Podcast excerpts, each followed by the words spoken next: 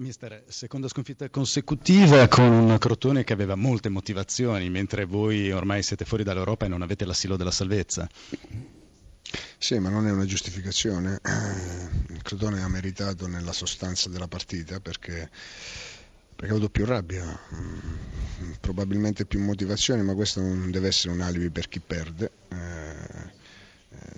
Eh, Devo dire che mh, per le occasioni e perché il gol dell'1-1 è iniziato una netta posizione di fuorigioco, eh, in questi episodi siamo stati eh, eh, penalizzati, ma, ma, ma, nella sostanza il Crotone ha meritato. E, è bravo il Crotone. Come pensa di mantenere alta la tensione fino alla fine? Ad esempio, sabato giocherete a Torino e il Torino vi ha staccato in classifica.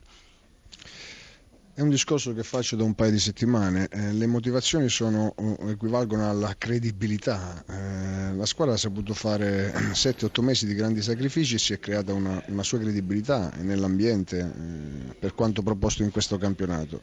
Le cinque partite sono lì per eh, poter continuare a testimoniare questo, o, altrimenti rischi di perdere pezzettini di credibilità. Quindi le motivazioni consistono nella credibilità eh, nei confronti di, di, di, del club, dei nostri tifosi eh, e soprattutto di noi stessi nei confronti della nostra professionalità.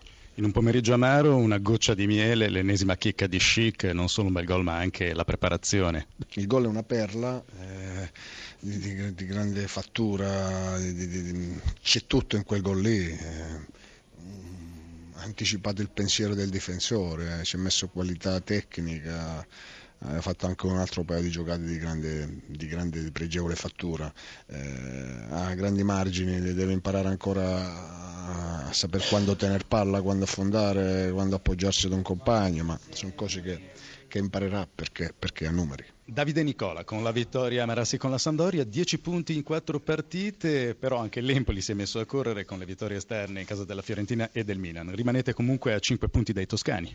Sì, quantomeno non, non perdiamo altri punti e quindi siamo soddisfatti per la prestazione che abbiamo fatto. Siamo consapevoli di, che in questo periodo stiamo facendo veramente molto bene, stiamo raccogliendo soprattutto di più, questo sostanzialmente e fondamentalmente la verità, perché in altre partite avevamo già dimostrato, insomma, è un bel po' che si gioca bene, si costruisce, ma non sempre siamo stati così abili magari a, a raccogliere. Domenica ve la vedrete con il Milan che ha perso proprio con l'Empoli. Sì, eh, indubbiamente non, non, è che ci aspettassimo questo, quindi sappiamo di incontrare una squadra che probabilmente avrà prodotto dei numeri tali per poter anche vincere la parità contro l'Empoli, ma non è andata così e in ogni caso non interessa solo affrontare il Milan per poter cercare di emulare l'Empoli. C'è anche un Falcinelli che è arrivato a quota 12 e mantiene vive le speranze della salvezza. Sì, ma è tutta la squadra che in questo momento ha completato un percorso di crescita che stravolgendo praticamente tutto quello che era il progetto tecnico-tattico dopo dieci partite del, dell'anno precedente. E adesso si sta giocando bene, si sta giocando con intensità e soprattutto sono convinti che possono essere competitivi dovunque. Inutile piangere sul latte versato, ma non rimpiangete i punti persi all'inizio. Ma no, perché non eravamo pronti per fare questo tipo di, eh, di risultati con continuità, perché ci mancava qualcosa, perché l'atteggiamento mentale non era ancora tale da, da poter non, non sentire nessun tipo di sudditanza.